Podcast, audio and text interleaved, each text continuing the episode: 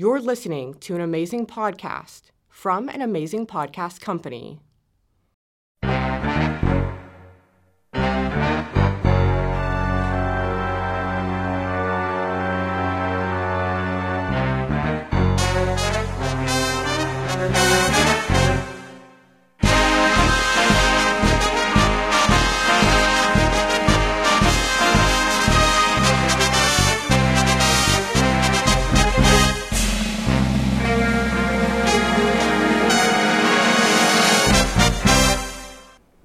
Week's episode is brought to you by Youngstown Tile. For spectacular flooring, go bold, go local, go Youngstown Tile. And by River Rock at the Amp. Saturdays in the summertime, there's no other place to be than at the Amp in Warren. And before you go, stop by the Sunrise Inn for the best food in Warren. And by Rick Perillo, author of the new true crime thriller, There's More Bodies Out There. Available now on rickperillo.com. Welcome to the Vice Squad Pod. I'm your host, Vince Guerrieri. Tonight's episode The Torso Murders.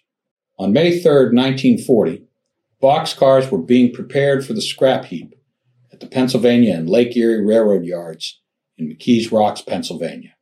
The railroad's service area was limited. From its headquarters and terminal on the south side of the Monongahela River near downtown Pittsburgh, since restored as the Station Square complex, the P&LE went along the Mon down to Connellsville in western Pennsylvania coal country. In the opposite direction, it connected with the New York Central Yards in Hazleton on Youngstown's east side. But because it transported an enormous amount of materials between coal mines and the steel mills that could be found from Pittsburgh to Youngstown, it had become known as the Little Giants. These particular cars had been abandoned for more than a year on the east side of Youngstown, then taken first to a siding in Struthers in April and then to what was supposed to be their final destination in McKees Rocks. Yard men were checking the boxcars, trying to find the source of a terrible odor, when they made a horrifying discovery. Inside one of them was the dismembered corpse of a man, body parts wrapped separately in burlap. The man's head was missing. In the next car was another man, also dismembered and wrapped in burlap. In yet another car was a man, badly decomposed, who'd been decapitated. The word Nazi had been carved into his chest. All three men had apparently been killed in December, while the railroad cars were still in Youngstown. Within a week, one of the three men was identified as James David Nicholson, 30, an Illinois native who'd served prison terms in his home state as well as Wisconsin, a 30 day bit in jail in Greenville, South Carolina. Coroner's Dr. P.R. Heimbold in Pittsburgh said in the next day's Cleveland Plain Dealer that the bodies had been cut, quote, by an expert who had some knowledge of surgery or was a butcher, end quote. The plain dealer noted that anatomical knowledge was a hallmark of a Cleveland serial killer who had become known as the Mad Butcher of Kingsbury Run. For years, body parts had turned up in industrial areas around Cleveland, largely on the east side. Near the city's New York Central Railroad yards in Collinwood along the riverbanks and the industrial flats, and throughout Kingsbury Run, a small creek that at one point was home to one of John D. Rockefeller's early oil refineries. But the killer had not struck since August 1938, when the last two victims turned up in the Lakeshore dump downtown. Following those last two murders, Eliot Ness, who'd been hired as City Safety Service Director on the strength of his performance with the U.S. Treasury Department in Chicago, took the drastic step of a raid in Kingsbury Run, arresting dozens and burning the shantytown there to the ground. The public was outraged by this grotesque abuse of civil liberties, but the killing stopped, at least in Cleveland. Cleveland police detective Peter Merlo, who had led the investigation as soon as officials started to realize the murders might be connected, believed that the murderer had ridden the rails, preying on the homeless and those on the margins of society not just in Cleveland, but Youngstown and Pittsburgh as well. The official tally of victims in Cleveland was 12, but Merlo believed it was much higher. And the discovery of the three bodies in McKees Rocks, likely killed in or around Youngstown, cinched it for him. I think it is safe to say, Merlo said at the time, that the Mad Butcher's victims now total 23. In the 1920s, the area was known as the Murder Swamp in local newspapers. Sometimes it was called Hell's Half Acre. southwest of New Castle, Pennsylvania, and not far from where the Beaver and Mahoning rivers meet. The marshy area was believed to be a dumping ground for casualties in the growing field of organized crime. The Black Hand, a sort of proto mafia of Italian immigrants extorting other Italian immigrants, operated with impunity in the Youngstown area just across the state line.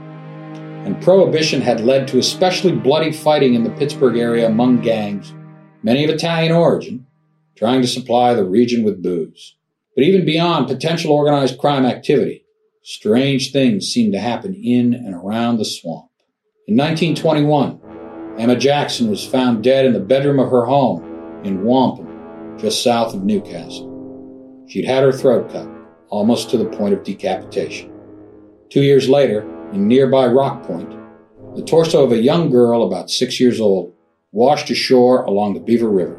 No girl had been reported missing nearby from New Castle, Sharon, or Youngstown, and her identity and the circumstances of her death remain a mystery. On January 1, 1925, remains were found in a smoldering shed along the Connoquenessing River.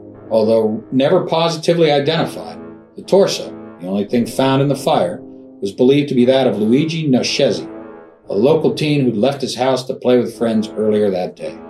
All three cases were unsolved. Later in 1925, more bodies, or at least body parts, were discovered in the woods.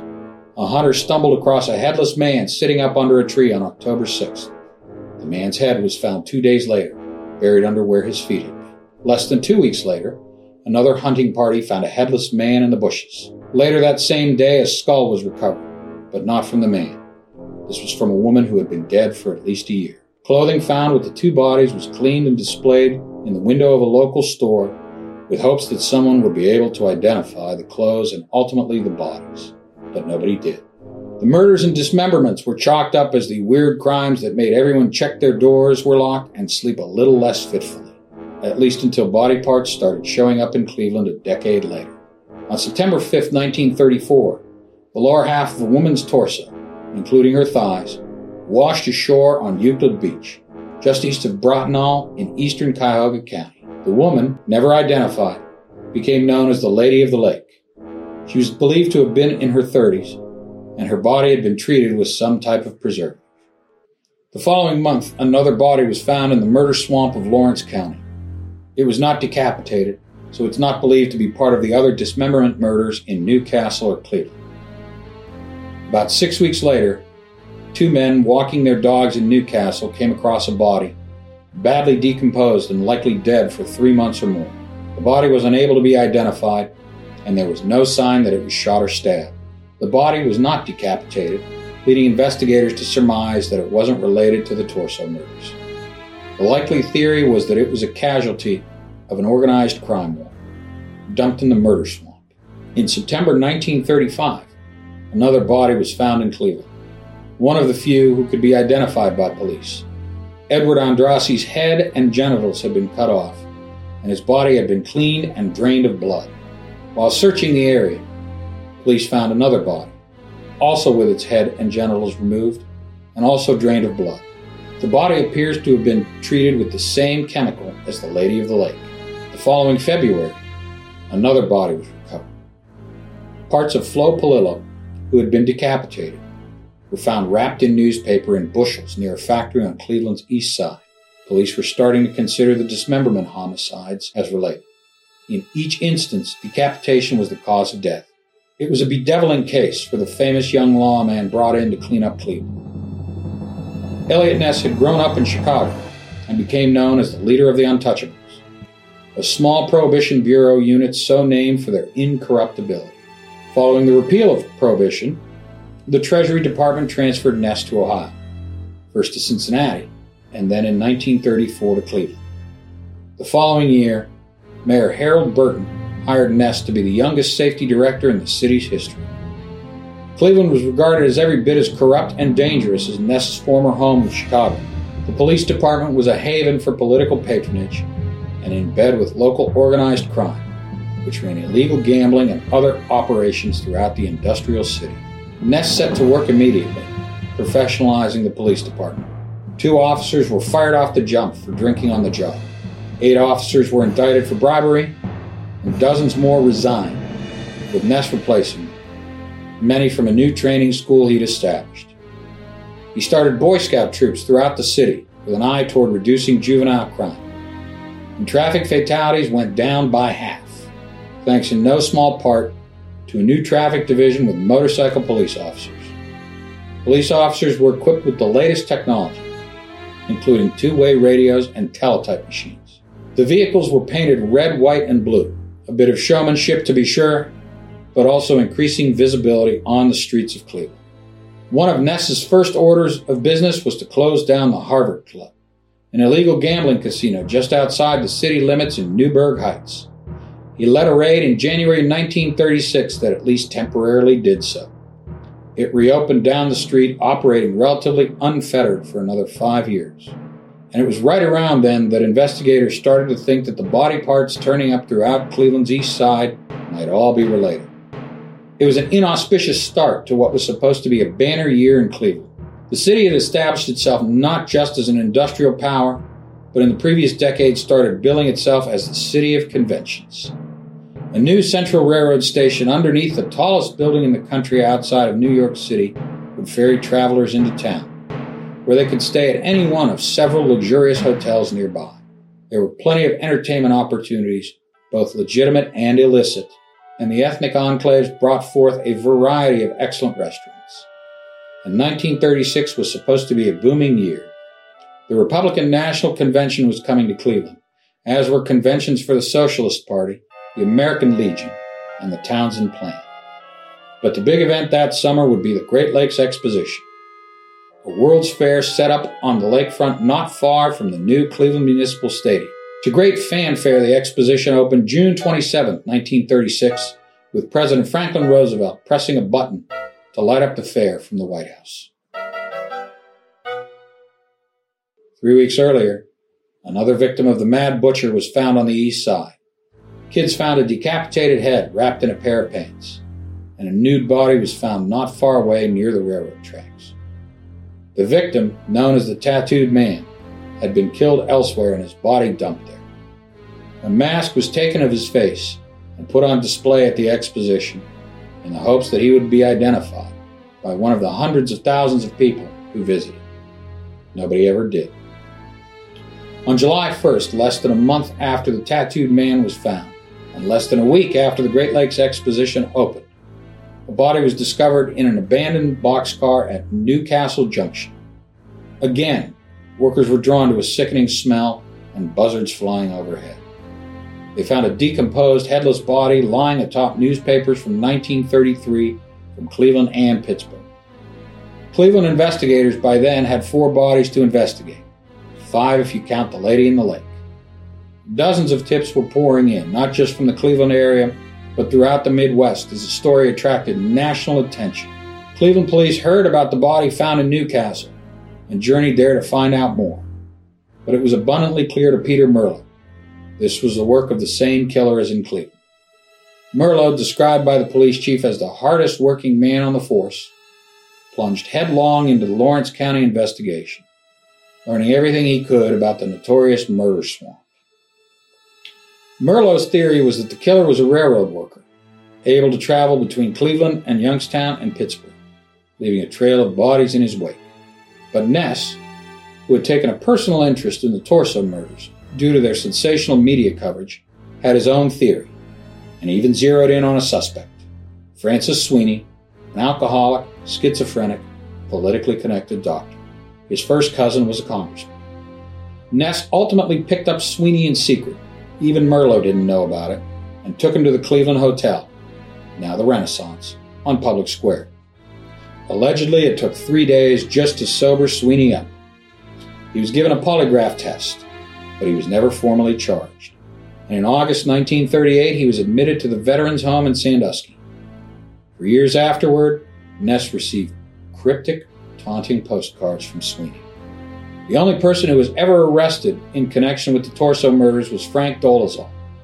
He was a bricklayer who had lived with Flo Polillo, the third victim, and knew the only other two Cleveland victims who were ever identified.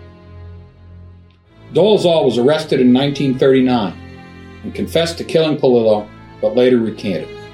He died in the Cuyahoga County Jail, officially a suicide, but his death in police custody was suspicious.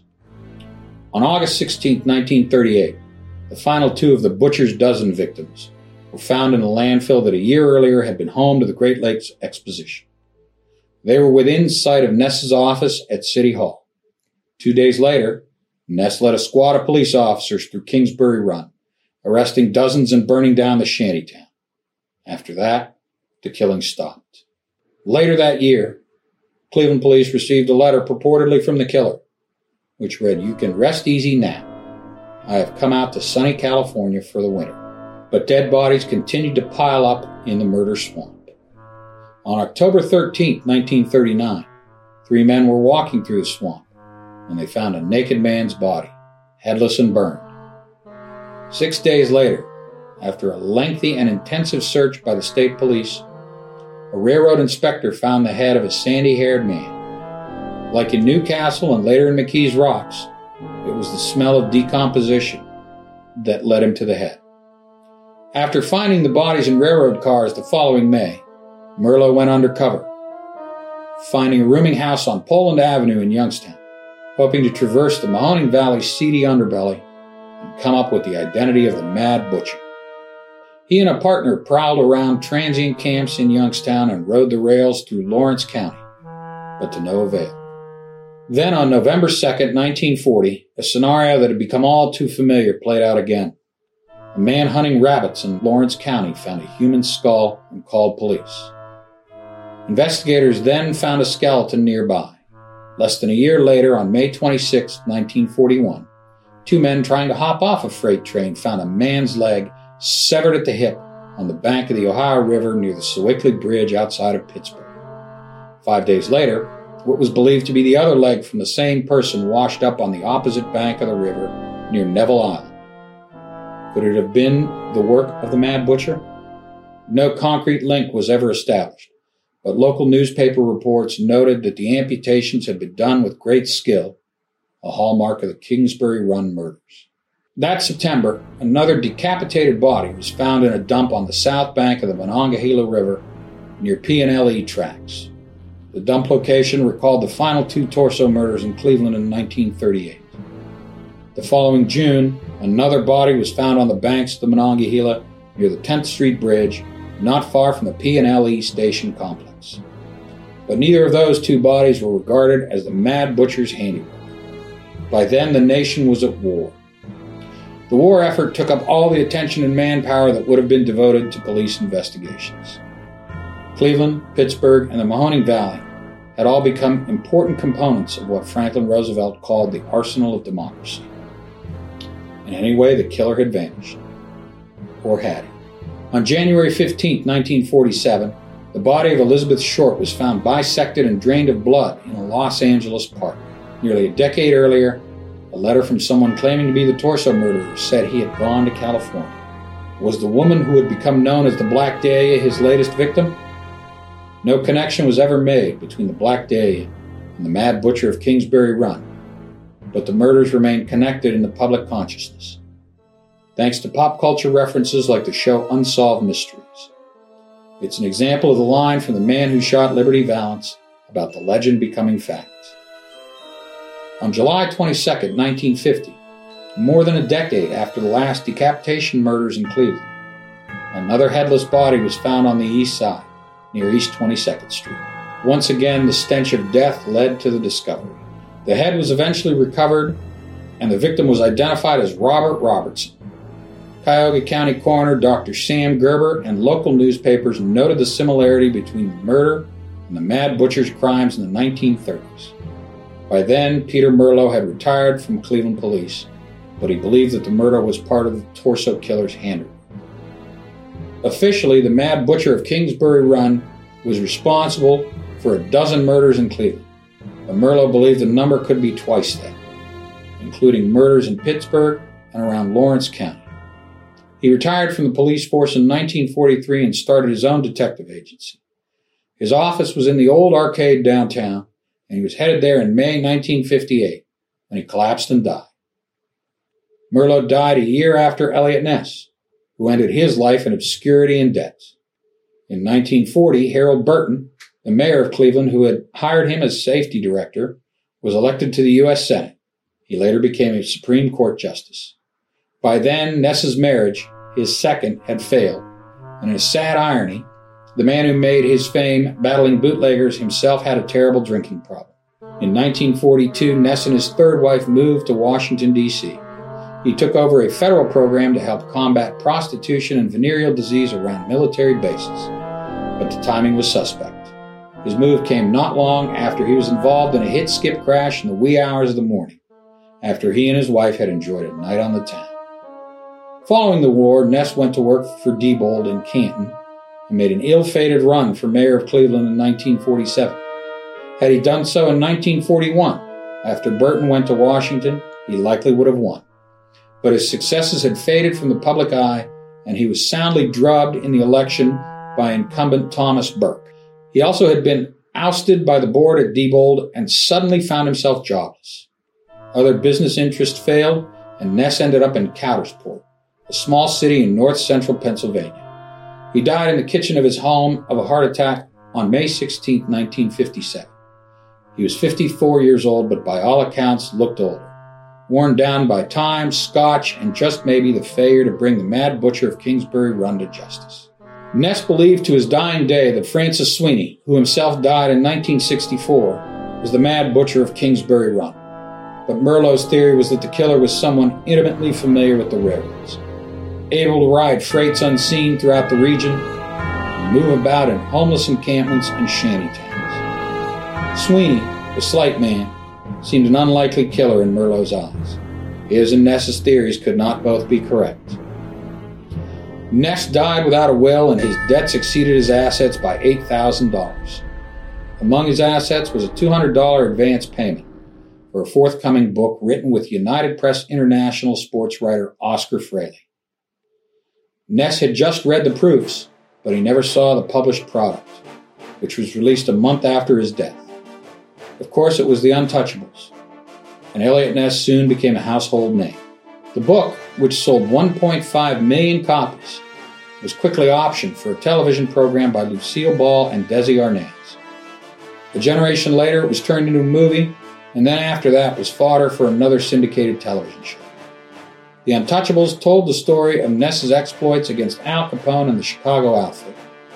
They made no mention of his time in Cleveland, every bit the heroic story is his time in Chicago, even if he couldn't officially solve the torso murders. In 1997, Ness's earthly remains, along with those of his last wife and their son, were brought back to Cleveland. Their ashes were scattered at Wade Lake, at Lakeview Cemetery on Cleveland's east side not far from where body parts were scattered 60 years earlier, as the mad butcher of Kingsbury Run struck terror in the city. References for tonight's story the Cleveland Plain Dealer, the Cleveland Police Museum, the Pittsburgh Post Gazette, FBI files gathered through a public records request, and the books Hell's Wasteland and The Wake of the Butcher by James Jessen Badal. That was an amazing podcast from an amazing podcast company. To watch with video, check out our YouTube channel at youtube.com slash amazingpodcastcompany. For more, visit our website at www.amazingpodco.com. If you enjoyed the show, please click the like and subscribe buttons and share it with your friends. It goes a long way in helping us produce more amazing content.